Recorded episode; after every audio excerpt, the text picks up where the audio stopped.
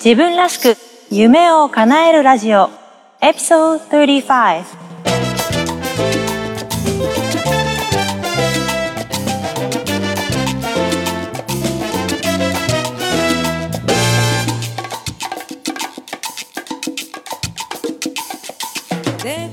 こんにちは、サンディエゴメイです。自分らしく夢を叶えるラジオ。この番組は自分の強みを活かして理想の働き方と生活スタイルを実現するリスナーのあなたを応援する番組です。ウェブサイトサンディエゴメイドットコムでは今回の内容はもちろん他にも元気の出て役立つコンテンツをお届けしています。今日もアメリカはカリフォルニア州サンディエゴよりお届けしています。どうぞ最後までお付き合いください。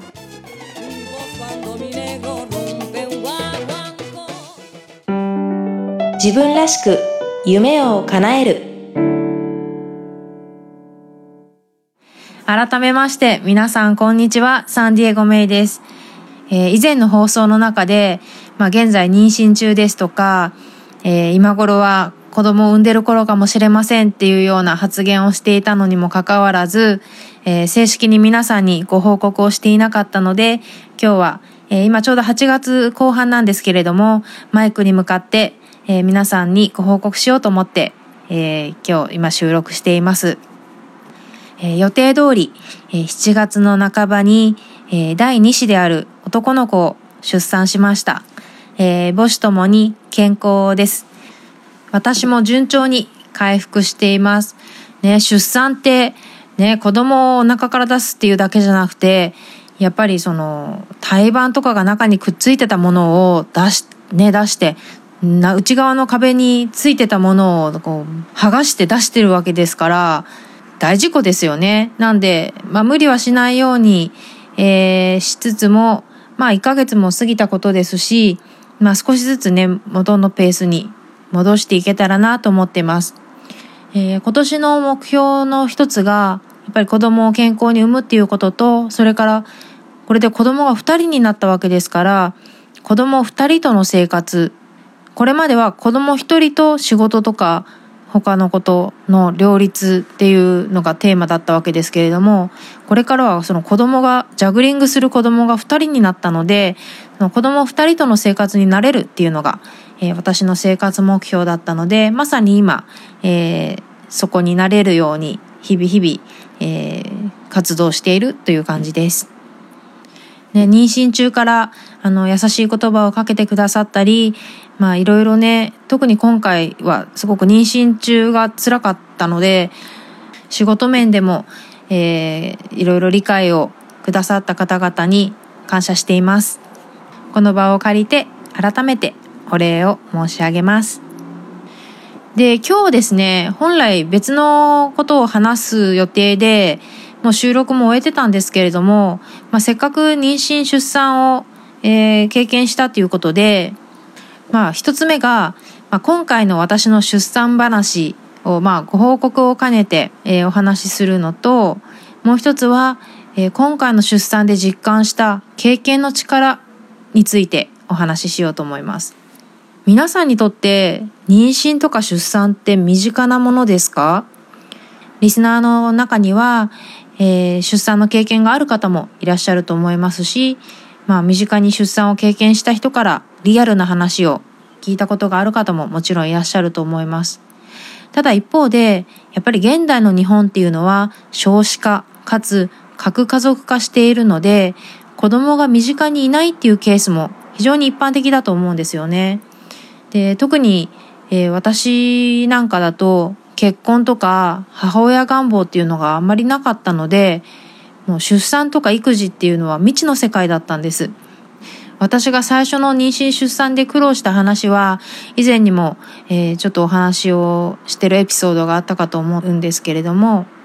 えーまず最初に、えーまあ、今回出産のご報告も兼ねて、まあ、ちょっと出産のざっくばらんな体験談を、まあ、ポッドキャストだからっていうのもあって、えーお話ししてみようかなと思います。なんか最初に出産を経験した後に思ったのがこの妊娠出産子育てのいろいろって世の中であんまり話されてないなって思ったんですよ。で、これ皆さんにもお伺いしたいんですけど、これって秘密なんですかね？例えばその、まだ出産を経験してない人がビビるのを避けるためにあえて言わないんですかね？何なんでしょうね？なんか、まあ自分が身近じゃなかったからただ知らなかっただけなのかなとも思うんですけど、あまりに語られてないので、なんか、もっと事前に知っておけば、もうちょっと心の準備ができてたのになと当時思ったのを思い出したんですよ。なんで、まあそんなになんかあんまりリアルすぎる話は ここではしないとは思うんですけど、今回はですね、そうですね、と予定日の10日ぐらい前だったかなに前駆陣痛あの本本番じゃない陣痛を感じてでまあ2人目だし早く来るのかなと思って、まあ、待ってたんですけどその後何の音沙汰もなくでお腹はもう重たくてでこれも周りの人から見ると結構お腹ちっちゃく見えたらしくってドクターからも「いや意外と1人目よりはちっちゃいかもよ」とかって言われてたんですよ。で、まあ、結論を言うと生まれてみてびっくり 3950g 約 4kg の大きい赤ちゃんだったんですよね。でもまあそんなことが生まれるまでわかんないので、今回の妊娠はとにかくもうお腹が重たくて、そのお腹を支える筋肉っていうのがあるんですよね。お腹の下に。もうそれがとにかく痛くて、もうまともに歩けない感じ、うん、でしたね。これは1回目には経験してなかったので、やっぱりまあ人によってもね、なんか妊娠出産ってそれぞれですけど、やっぱりその妊娠するごとに違うなっていうのも感じましたね。で、予定日の4日ぐらい前だったんですかね、の夜に陣痛が来て、もうこれだなっていうのが分かって、で、まあ、2回目はなんか早く生まれるとかって言うじゃないですか。まあだから、まあちょっとさっくりシャワーとかして、じゃあ行きましょうかっていう感じで、え、病院に行ったら、まあ子宮口っていうのがその、まあ入り口なんですけど、で入り口っていうか出口かっていうべきかな？うん。それが10センチ開いてから、その、生きむんですね。プッシュしだすんですけど、それが、まあ普通、まあ何センチか開いてて、それが10センチ開くのを待って、本当のその、プッシュする段階に入るんですけど、その開き具合が、その前の週に病院にいた時に先生に見てもらった開き具合と変わってなかったんですね。陣痛が来てるにもかかわらず。それで2回目の出産にもかかわらず、もうじゃあ仕方ないから廊下を2時間歩いてきなさいとか言われて、まあね、しょ、なんか、ウィザン、初めての、あの、お産だと、まあそう、早く病院に着いちゃって、っていう話は聞くんですけど、2回目にもかかわらず、なんかそうなっちゃって、夜中の3時4時ぐらいに、まさに分娩室の前の、えー、廊下、長い廊下を行ったり来たりしてて、で、ようやく2時間経ったら、まあ開いてきてるから、これ本当の陣痛だなっていうので、じゃあ分娩室に行っていいよってなって、で、分娩室で、えー、私が歩いてたのを見た人たちから、ああ、なんかウェルカムみたいな感じで言ってもらって、えー、無事分ベースに入って。でそれからなんかまあいろいろ細かいなんかあれこれあったんですけど朝の9時頃に生まれましたね。でなんかなんて言うんでしょうそのまあ子宮口が1 0センチまで開くまでこうとにかく待たないといけないんですよね。でなんかそのちょくちょくそのチェックをしてくれないんですよなんかその感染するかもしれないっていうのででまあ待ってるんだけどももうなんか、とにかく痛いんですよね。で、いわゆる日本でいう無痛分娩、英語でエピジロールっていう、あの、あれ、麻酔を入れるんですけど、入れ、それを使ってるんですけど、痛い。で、なんかもう耐えきれなくなって、呼んだんですよ。ナースとかちょっといなくなっちゃってて。で、呼んだら、じゃあ、準備だって感じで、なんかみんなずら、ぞろぞろ入ってきて準備しだして。で、じゃあ、プッシュするよとか言って、で、もう、もうすぐだからね、とかって看護師さんに言われて、え、もうすぐってあとどれぐらいですかとか聞いたら、3分以内とか言われて、さ、3分と思って、じゃあ頑張れるとかって思って、で、プッシュして、はい、プッシュしてとか言われて、で、プッシュして、それを3回ぐらいしたら生まれたんですよ。ありえないでしょ？なんか、もうウイ1回目ってすごいね何時間もプッシュして、まあ、私とかまだ2時間ぐらいで多分他の人に比べたら早い方かもしれないんですけどそれでもすごい大変だったっていうあれがあるんですけどまあ2人目なんか3プッシュで生まれたとかって聞いて昔なんかそんなことありえんのかって思ってたけど本当にそれが起こって本当に3分前に生まれてきてくれましたね。っていうのが、えー私の今回の、えー妊娠体験談なんですけれどもでもやっぱり出産って感動ですね。もうぶっちゃけまあ生まれた時の感動もそうですけど退院して家に帰るまでの車の中私ずっとなんかワンワン泣いてました。嬉しくて。なんか一人目の時はもうそうだったのかもしれないけどやっぱり二人目余裕があるからでしょうね。いろいろ感じるなんかまたちょっと違った感情が湧いたりとかしてうんすごく貴重な経験をさせてもらったなって思ってます。でこれが私の今回の出産経験談なんですけど、えーこれからその今回の出産での経験とか学んだことについてもちょっと話していこうと思います。えー出産っていうのはね数あるリミットと直面しながらもう一人の人間を作ってお腹の中で作ってこの世に安全に生み出すっていう本当にマジカルな実績が求められるんですよね。で今回の妊娠中は私もコーチとのセッションでも、えー妊娠出産に関して準備を重ねてきました。でそこで印象に残ってるのはコーチが言ってくれた出産もパフォーマンスっていう言葉です。まあ、パフォーマンスっていう言葉は日本語では派手な行動とか振る舞いのことを指して使われることが結構多いかなと思うんですけど英語では行動とかミッションを成し遂げる一連のプロセスのことを指します。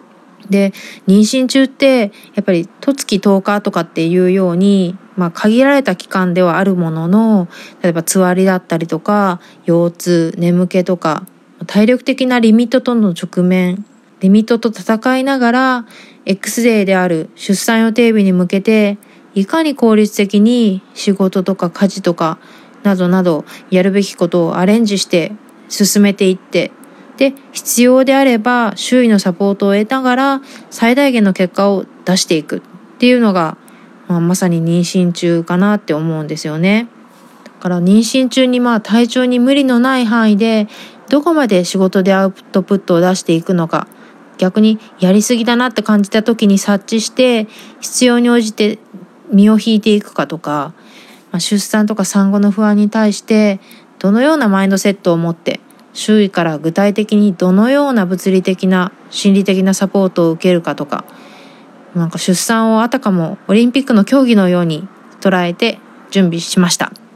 で結果どうだったかっていうと、まあ、計画通りにうまくいったこともあれば正直うまくいかなかったこともありました。でこれまあ当然だと思うんですけど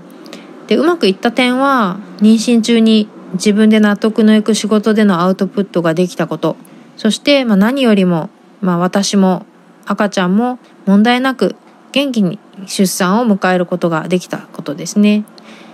で一方で計画通りにいかなかったことについても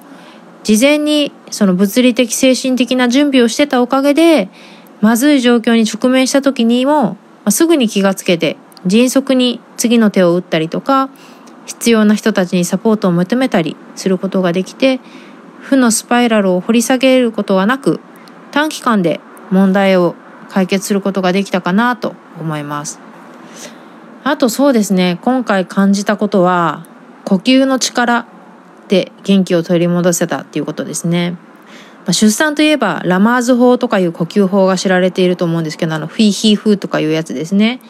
ででも考えてみれば呼吸っていうのは体に酸素を送る作業ですよね。で私たちは酸素がなければ生きていくことすらできないわけですから実はむっちゃ大事じゃんっていうところでで出産の時はもちろんなんですけど妊娠中も私はヨガに足げく通ったりとか瞑想で深い呼吸を整えたりして体内の赤ちゃんにたっぷり酸素を送るように意識してました。それとか、まあ、あと疲れてる時とかストレスを感じてる時っていうのは無意識のうちに呼吸が浅くなっちゃうんですよね。で結果体がこう硬直してしまったりしてで負のスパイラルを断ち切るにも断ち切るためにも瞑想とかヨガ散歩をしながら深い呼吸を意識してました。でそれをすることでその体の凝りね体が硬くなっちゃってる部分とかがこう少し和らいだりしたのかなっていうふうに感じてます。それからもう一つ驚いたのがストレスが心身に及ぼす影響ですね。で、まあ、ストレスってこう言われ慣れた言葉ではあるんですけど本当に無視できない。軽視しちゃいけないなって思いましたね。もちろんそのある程度のストレスっていうのは実力を発揮するための起爆剤的なものとして必要なこともあると思うんですけど今回産後に経験したストレス、まあ、これ育児ストレスではないんですけど今回は2人目だったので後でちょっとお話ししますけど育児ストレスはあんまりなくてそのストレスが原因で一時期なんか眠れなくなっちゃったりとかあと特定の食べ物に敏感にアレルギー反応を起こしたりとかあと眠れた日もこう母乳が出なくなっちゃうみたいなことを実感したというか体験してその体っていうのはすごい正直ストレスに対してもですけどすごく正直にできてるんだなっていうのを、まあ、まあ、特に私がそうなのかもしれないんですけど敏感に今回感じ取って。だからまあ、ストレスの原因が何かとかそのストレスを感じてる自分の状況っていうのを今回は割とマインドフルに見つめることができてセルフコンパッションのテクニックを使って癒してで必要なアクションを取ったおかげで今は問題解決ができて解決にあの快適に生活できてるのかなと思います。ちなみにこのマインドフルネスとかセルフコンパッションっていうのはまた今度40数話ぐらいでお話しする予定ですので楽しみにしておいてください。で、まあ先ほどもちょっと言ったんですけど、2人目だからっていうので、これはもう経験の力に他ならないなって思うんですよね。で、まあもちろんその準備して迎えた2人目の子育てなので、その準備の仕方っていうのもまあ1人目があったからこそ、1人目でこううまくいかなかったと自分が感じてることに対して主に準備を進めてきたわけなんですけど、まあそのおかげでプラスやっぱり一人目で苦労したけれどもその苦労した経験があるからこそ想像以上に楽に、えー、育児ができてるなって思います。改めて経験の力を実感した次第です、まあ、私の今回の、えー、妊娠出産での経験とか学びっていうのは、まあ、こういったことが主だったんですけれども、えー、最後にあなたに質問です、え最大のパフォーマンスを発揮するために日頃深い呼吸を意識的に行う習慣がありますか、えー、深い呼吸を日頃の生活にもし取り入れてる方がいらっしゃったらそれを取り入れるおすすめの方法があればぜひ教えてください。それから今あなたが最大のパフォーマンスを発揮したいと思うプロジェクトは何でしょうか？そのためにどんな準備や計画がありますか？ぜひ教えてください。自分らしく夢を叶える。今回の番組いかがでしたか？もし気に入っていただけたら購読ボタンを押していただいてお友達にもおすすめしていただけると嬉しいです。今回の内容はもちろん他にも元気の出て役立つコンテンツは、えー、私のウェブサイトサンディエゴメイからでも確認できますしもっとえー、パーソナルなメッセージなんかは私の自分らしく夢を叶えるメルマガでも配信していますので、ぜひご登録ください。自分らしい理想の働き方と生活スタイルを実現するために、今やるべきことをできることから始めていきましょう。今日も最後まで聞いてくださって本当にありがとうございます。それでは次回もお楽しみに。Have a great day! Bye bye!